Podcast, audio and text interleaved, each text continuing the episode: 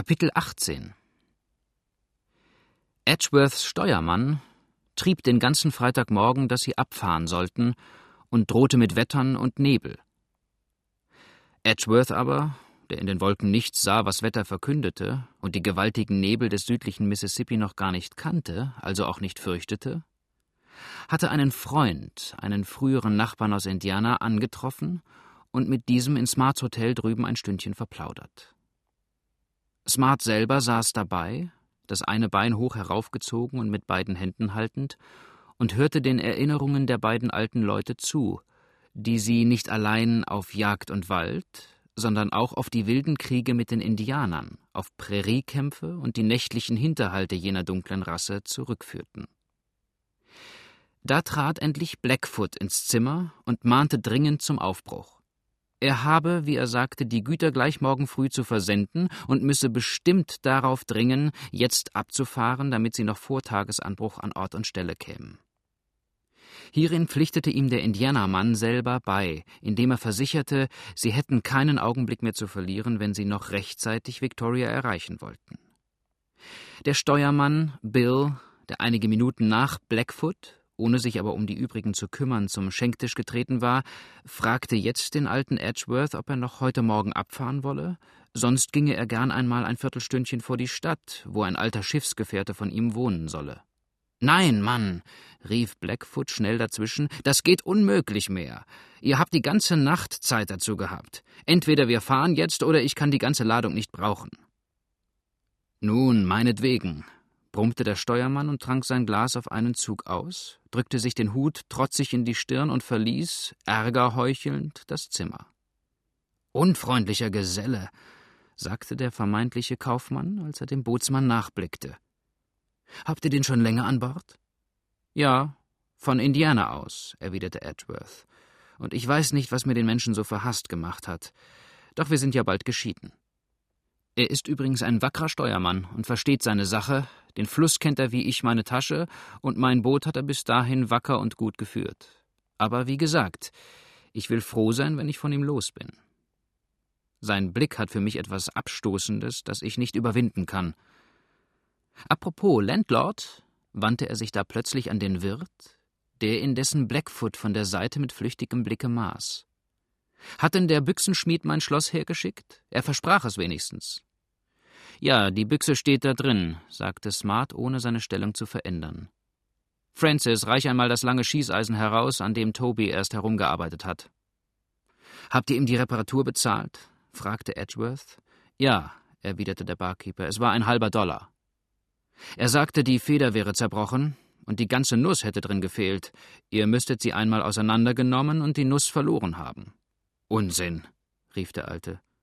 Ich habe die Büchse, seit ich sie abschoss, auswischte und wieder lud, nicht angerührt. Tom ebenso wenig, denn er hat seine eigene. Weiß der Henker, wie die Nuss herausgekommen sein kann. Nun, meinetwegen. Sie schießt doch jetzt wieder. Da kann ich auch gleich den Schuss herausbrennen, der noch im Rohr steckt, und einen anderen hineinladen. Wo schießt man denn hier wohl am sichersten hin? Nun, am sichersten gar nicht, meinte Smart. Eigentlich ist's auch in der Stadt verboten. Wir nehmen's aber nicht immer so genau. Schießt nur hoch. Seht, da oben sitzt ein Specht an dem trockenen Stumpf, ganz hoch, gerade über dem rechts hinausstehenden Aste. Seht ihr ihn? Ihr könnt euer Gewehr da an den Pfosten anlegen. Edgeworth war indessen mit der Büchse im Anschlag vor die Tür getreten und blickte scharf zu dem bezeichneten Gegenstande auf. Anlegen? sagte er dabei lachend. Auf neunzig Schritt anlegen? Das fehlte auch noch. Wenn das Schloss ordentlich Feuer gibt, könnt ihr den Specht holen. Er hob rasch die Büchse, zielte einen Augenblick und mit dem Krach des Gewehrs fast zuckte das arme kleine Tier hoch empor und stürzte dann dicht am Stamme herab auf die Erde. Es geht ja noch, lächelte der alte Mann, während er die Büchse neben sich niederstellte und aus der umgehängten Kugeltasche den Kretzer nahm, um sie erst ordentlich wieder auszuwischen. Da man aber nicht mehr auf Indianer zu schießen braucht, schießt man Spechte. Das ist so der Weltlauf. Der Mensch ist, wenn nicht das größte, doch sicherlich das gefährlichste Raubtier. Er mordet zum Vergnügen. Doch mein Handelsmann da wird ungeduldig. Geht nur voraus, guter Freund. Ich lade bloß meine Büchse, bezahle meine Rechnung und bin gleich unten. Blackfoot schien damit zufrieden, bat ihn nur noch einmal, nicht lange mehr zu zögern und verließ das Zimmer. Als er aber die Tür hinter sich zugedrückt hatte, wandte sich Smart an Edgeworth und fragte ihn: Kennt ihr den da schon von früher? Nein, weshalb? Wie seid ihr denn dazu gekommen, den Handel mit ihm abzuschließen? Wie? Nun, ich fand ihn hier im Union Hotel. Ihr wart ja selbst dabei. Bill hat ihn irgendwo in der Stadt getroffen. Bill? Wer ist Bill? Mein Steuermann. So, sagte der Wirt nach ziemlich langer Pause und fing an, das Knie, das er wieder zwischen den Händen hielt, hin und her zu schaukeln. So. Also Bill hat euch den rekommandiert. Hört einmal, Mr. Edgeworth. Der Bursche gefällt mir nicht. Weshalb? lachte der Alte. Weil er nicht wie ein Handelsmann aussieht? Lasst euch das wenig kümmern. Unsere indianischen Händler sind immer mehr Krieger und Jäger als Kaufleute und müssen ihre Waffen so gut wie ihre Gewichte zu führen wissen. Aber die beiden verstehen sich miteinander, sagte Smart. Wer? Der Kaufmann und Bill? Das ist wohl kaum möglich. Der Mann hat mir treffliche Preise geboten und einen Teil sogar schon als Draufgeld bar ausgezahlt. Ich sah, wie sie Blicke wechselten, versicherte Smart, indem er aufstand, und müsste mich sehr irren, wenn sie nicht wenigstens bekannter miteinander sind, als sie hier anzugeben scheinen. Habt lieber Acht.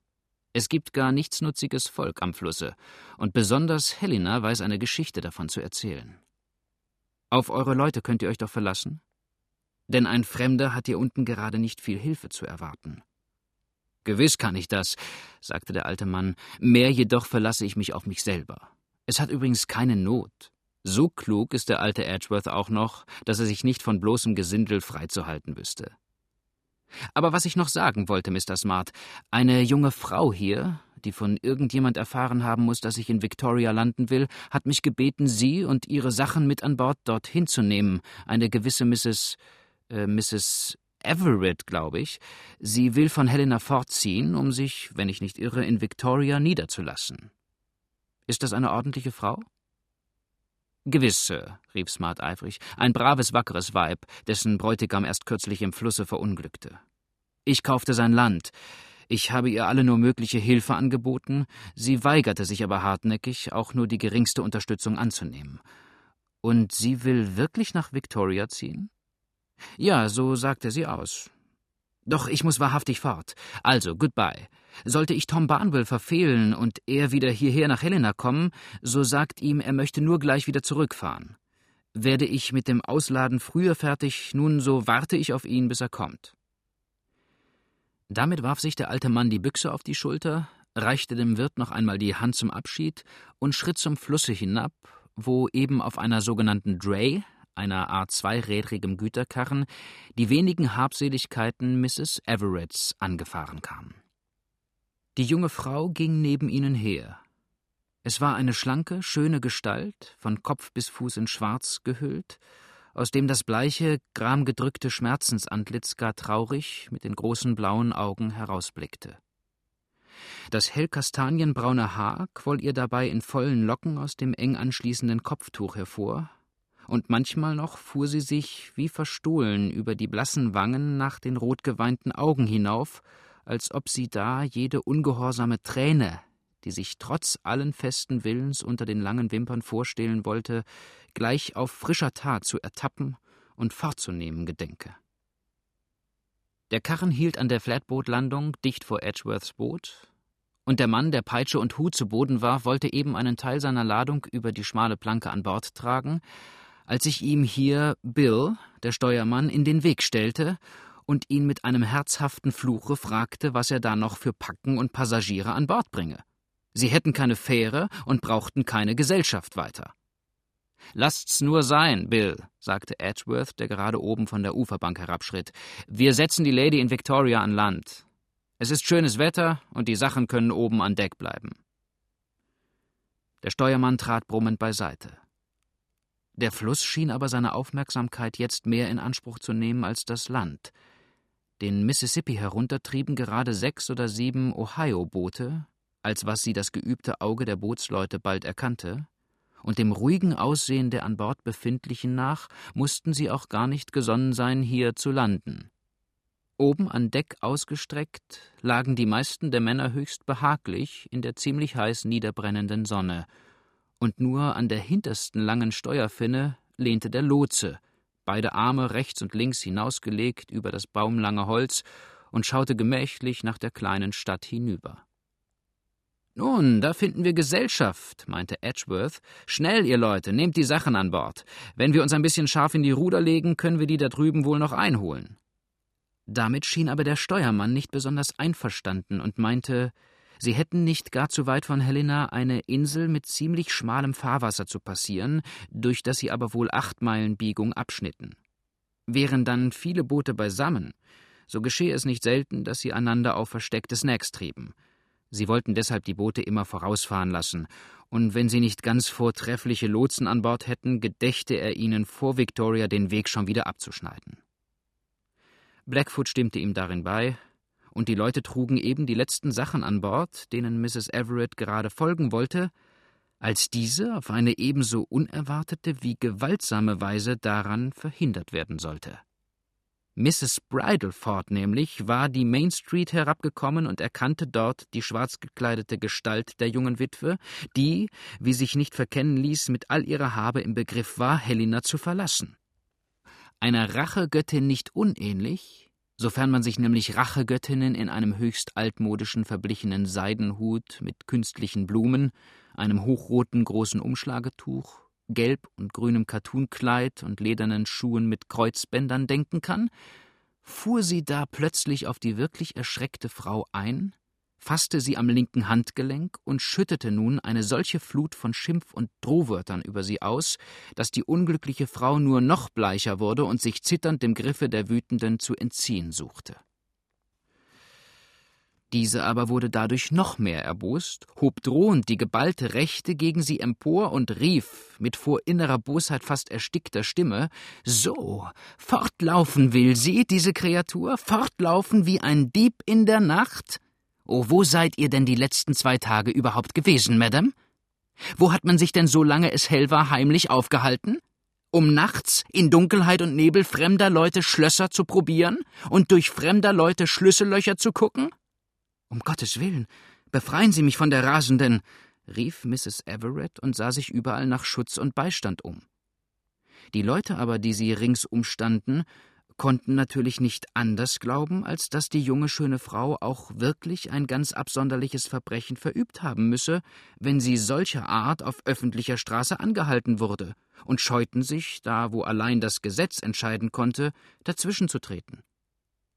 So rief aber hier wieder, jetzt auch zugleich an ihrer Ehre angegriffen, Mrs. Bridleford aus und rückte sich den ihr immer in das Gesicht rutschenden Blumenhut wohl zum zwanzigsten Mal nach hinten. So eine Rasende bin ich, wohl weil ich auf meinem Rechte bestehe und mein Haus nicht nachts von fremden Menschen visiert haben will?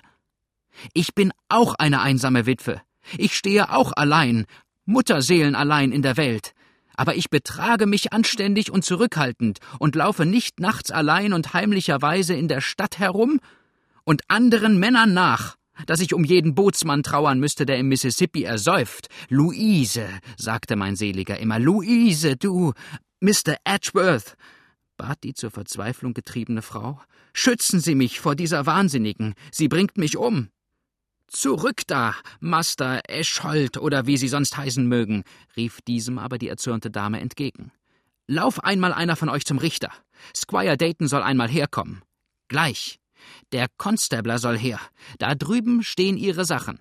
Stück für Stück muss sie auspacken. Ich will doch sehen, was sie nachts an meinem Schlosse zu probieren hat. Ich will doch sehen, ob ordentliche Bürgersfrauen turbiert und geängstigt werden sollen, dass sie abends nicht einmal bei Freunden eine Tasse Tee ruhig trinken können. Wo ist der Constabler, sage ich? Großer Gott, ist denn niemand hier, der sich eines armen Weibes annimmt? rief die junge Frau. Bill und Blackfoot hatten heimlich lachend die ganze Szene beobachtet. Der Aufenthalt kam ihnen überdies höchst gelegen, denn dadurch gewannen die anderen Boote einen Vorsprung, und nach allem, was sie sahen, glaubten auch sie natürlich, die gute Dame habe das junge Frauenzimmer auf irgendeiner bösen Tat ertappt und wolle sie nun dafür vor Gericht ziehen. Edgeworth aber, der Menschenkenntnis genug zu haben glaubte, in dem bleichen, edlen Antlitz der einen nichts Schlechtes und Unehrenhaftes, dagegen alles nur mögliche Widerliche in dem ihrer Anklägerin zu lesen, brach die Sache kurz ab, erfasste Mrs. Bridlefords Arm und zwang sie, während er ihr das Handgelenk fest zusammenpresste, Mrs. Everetts Arm loszulassen. Dabei schüttelte er jedoch der darüber empörten und laut aufschreienden Frau herzlich und nachdrücklich eben dieselbe Hand, erklärte ihr, dass jene Dame sein Passagier sei und die Fahrt nicht versäumen dürfe reichte Mrs. Everett den eigenen Arm und führte diese nun, während seine Leute dicht hinter ihm der nachstürmenden Witwe Bridleford den Weg vertraten, rasch auf sein Boot, wonach die Planken schnell eingezogen und die Taue gelöst wurden. Die übrige Mannschaft sprang an Bord und die Schildkröte löste sich langsam von den übrigen Fahrzeugen ab. Im Anfang trieb das breite, gewaltige Boot dicht an der Flatbootlandung nieder und drohte auf einen unten angeschwemmten Baum aufzulaufen. Dann aber, als die Leute erst rasch die langen Finnen in ihre eisernen Halter gestoßen und Raum gewonnen hatten, um mit diesen mächtigen Rudern ordentlich auszugreifen, gehorchte auch das sonst so schwerfällige Fahrzeug dem Steuer. Mit dem Bug langsam der Mitte des Flusses zustrebend, arbeitete es sich weiter und weiter von der gefährlichen Stelle weg, bis es, über jenem Platz hinaus, die eigentliche Strömung erreicht hatte, die es in gerader, südlicher Richtung der schon früher erwähnten runden Weideninsel zuführte. Wer beschreibt aber die Wut Louise Bridlefords, als sie sich ihr Opfer so plötzlich und ganz hoffnungslos entrissen sah? Sie war nämlich, Gott weiß weshalb, zu der unumstößlichen Überzeugung gelangt, dass Mrs. Everett jene Frau sein müsse, die nach Mr. Smarts Aussage vor einigen Abenden ihr Haus umschlichen und versucht hatte, mittels Nachschlüssels ihre Tür zu öffnen. Einige Gegenstände, die sie wohl verlegt haben musste oder sonst nicht finden konnte, bestärkten sie noch mehr darin, und sie hatte jetzt wirklich nichts Eiligeres zu tun, als zu Squire Daytons Haus zu laufen und allen Ernstes die Gerechtigkeit anzurufen, damit jenes Boot aufgehalten und ihr zu ihrem Rechte verholfen würde. Squire Dayton war aber ebenso wenig zu Hause wie irgendeine der Damen, wenigstens gab ihr Nancy hierüber die Versicherung aus dem Fenster heraus, ohne sich dabei die Mühe zu nehmen, der sehr erhitzten Lady die Tür zu öffnen. Ihre einzige Hoffnung blieb jetzt der Constabler. Um aber rasch zu dessen Hause zu kommen, musste sie, da er an dem anderen und äußersten Ende der kleinen Stadt wohnte, etwa 200 Schritt auf einem schmalen Fußweg hin durch ein Dickicht gehen, das hier aus einer früheren Rodung wieder aufgewachsen war. Rasch schlug sie auch diesen Pfad ein und hatte etwa die Hälfte des Weges zurückgelegt. Eine Eiche war hier quer über die Straße gestürzt. Und als sie um diese herum ihre Bahn suchen wollte, trat ihr plötzlich, wie es schien zu beiderseitiger Überraschung, ein Mann entgegen, dessen ganzes Aussehen in diesem etwas abgelegenen und selten betretenen Teile allerdings ein Erschrecken der sonst gerade nicht sehr furchtsamen Dame rechtfertigte. Die Kleider hingen ihm fast in Streifen vom Leibe, die Haare umstarrten ihm wild den bloßen Kopf, und der Bart musste wochenlang kein Rasiermesser gefühlt haben. Schweiß und Blut klebten ihm dabei auf Gesicht und Händen, und Mord stand ihm mit fürchterlichen Zeichen auf der Stirn und sprach aus seinen stier, aber misstrauisch umherschweifenden Augen. Jesus Maria! rief Mrs. Bridleford, als der Mann plötzlich vor ihr stand und gleichfalls überrascht den Blick fest und prüfend auf sie geheftet hielt. Was wollen Sie, Sir? Was sehen Sie mich so stier an? Ich bin auf dem Wege zum Constabler. Er wohnt keine zehn Schritte von hier, und der Friedensrichter kommt dicht hinter mir und damit trat sie rasch etwas zur Seite und suchte, an der unheimlichen Gestalt vorüberzuschreiten. Der Fremde rührte sich auch gar nicht, er folgte ihr nur mit den Augen. Als sie aber gerade an ihm vorüberschritt und nur noch einmal misstrauisch den Kopf nach ihm hinwandte, flüsterte er leise Mrs. Darling. Wären die wenigen Silben der Bannfluch irgendeines morgenländischen Zaubers gewesen, nach denen Mrs. Bridleford von nun an verdammt sein sollte, drei bis viertausend Jahre unbeweglich und in der gerade angenommenen Stellung auf einem Platze stehen zu bleiben, so hätte die würdige Lady über den einfachen Namen Dorling nicht mehr erschrecken können. Ihre Augen fingen dabei an, sich aus ihren Höhlen zu drängen, so erstaunt und zugleich entsetzt hafteten sie auf dem Manne, der unzweifelhaft ein für sie fürchterliches Geheimnis kennen musste. Dieser aber schien nicht im mindesten den hervorgebrachten Eindruck zu beachten, außer dass vielleicht ein trotziges Lächeln für einen Moment um seine Lippen zuckte. Dann trat er rasch einen Schritt gegen sie vor und flüsterte Folgt euch der Friedensrichter wirklich dicht auf dem Fuße? Nein, stammelte Mrs. Bridleford und schien noch immer weder zu Atem noch zu völliger Besinnung gekommen zu sein. Nein, er kommt. Er kommt nicht. Desto besser. Ihr müsst mich verbergen. Die Verfolger sind mir auf den Fährten. Im Walde konnte ich den verdammten Schurken nicht mehr entgehen.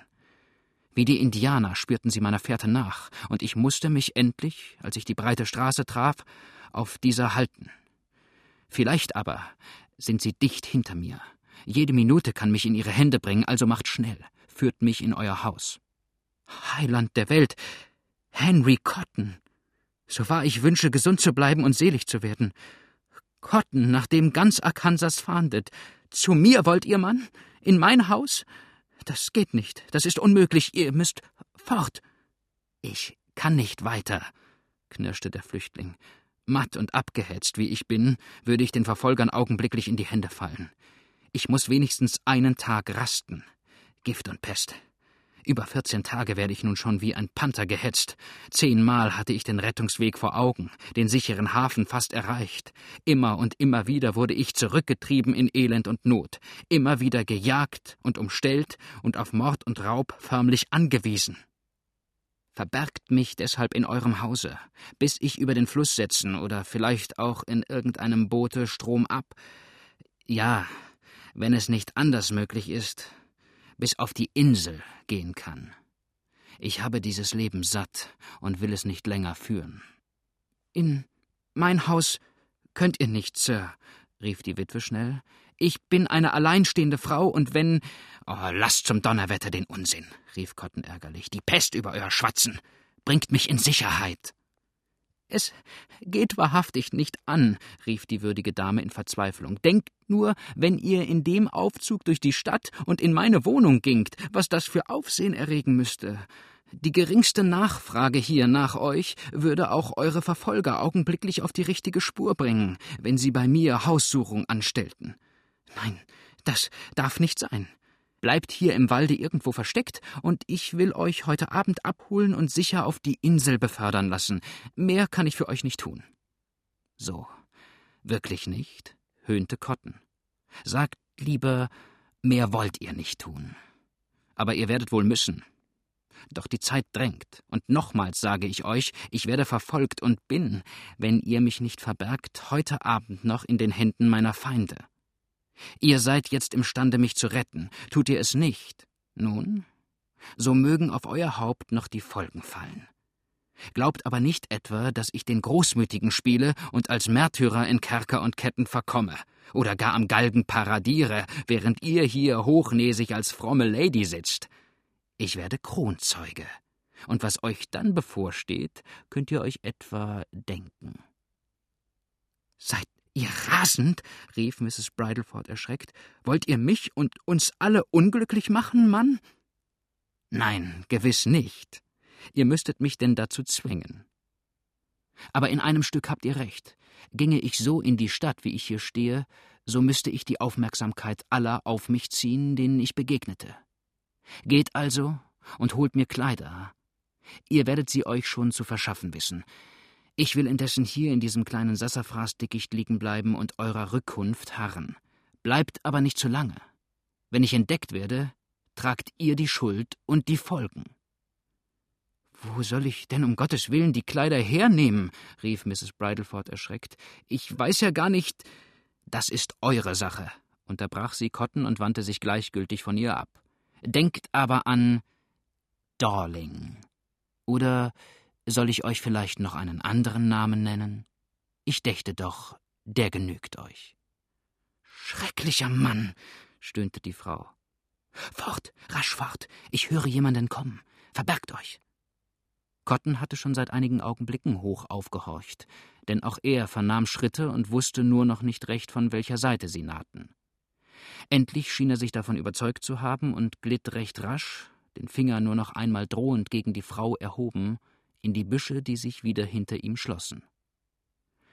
Gleich darauf schritt pfeifend, die Hände in die Taschen geschoben, den Hut etwas nach hinten auf den Kopf gedrückt, Jonathan Smart auf der Straße heran, und Mrs. Bridleford hatte wirklich kaum Zeit, sich zu sammeln und einen Entschluss zu fassen, nach welcher Seite sie sich überhaupt wenden wolle, als Jonathan auch um die umgestürzte Eiche bog und nun seinerseits ebenfalls überrascht war, Dame Bridleford in unverkennbarer Verlegenheit hier allein zu finden. Sein erster Verdacht fiel auf ein Liebesabenteuer. Den verwarf er jedoch augenblicklich wieder als total unmöglich und konnte nur ein in aller Eile herausgestoßenes Guten Morgen, Madame, vorbringen, als diese auch schon in voller Eile an ihm vorbeistürzte und der Stadt wieder zueilte. Potz Zwiebelreihen und Holzuhren, rief der Yankee lächelnd, als er stehen blieb und ihr erstaunt nachblickte. Gewaltige Eile, Mrs. Bridleford, gewaltige Eile. Wichtige Geschäfte wahrscheinlich, vielleicht wieder eine Freundin mit einem Besuch für einen ganzen Abend elend machen? Oder einen guten Namen vernichten? Oder auch einmal zur Abwechslung eine Frau gegen ihren Mann aufhetzen? Wäre noch gar nicht da gewesen. Oh Gott bewahre. Was aber hat sie in aller Welt nur hier zu tun gehabt? Irgendeine Zusammenkunft? Oder war der Aufenthalt hier zufällig? Weshalb aber zeigte sie sich da so augenscheinlich verlegen?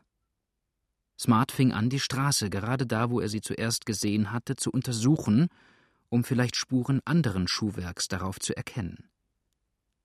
Obgleich er aber die Fußstapfen eines Männerschuhs zu sehen glaubte, die sich hier und da abgedrückt zeigten, so war er doch zu wenig geübt, zu wenig Waldmann, um auf dem betretenen Wege etwas genaueres darüber bestimmen zu können. Er schüttelte also ein paar Mal gar bedeutsam den Kopf, schob seine Hände auf ihren alten Platz zurück, schritt wieder langsam weiter und fiel genau mit demselben Tone mitten im Liede wieder ein, wo er vorhin durch Mrs. Bridlefords Anblick unterbrochen worden war. Etwa eine Stunde später verließ die Dame zum zweiten Male an diesem Tage dieselbe Straße und eilte, ohne sich höchst ungewöhnlicherweise auch nur im mindesten um das zu kümmern, was um sie her vorging, ihrem eigenen Hause zu. Am anderen Ende der Straße aber folgte ihr ein in die gewöhnliche Tracht der Landleute gekleideter Mann, den breiten Strohhut jedoch tief ins Gesicht gedrückt. Hinter ihm schloss sich bald darauf ihr Haus und wurde jetzt von innen fest verriegelt.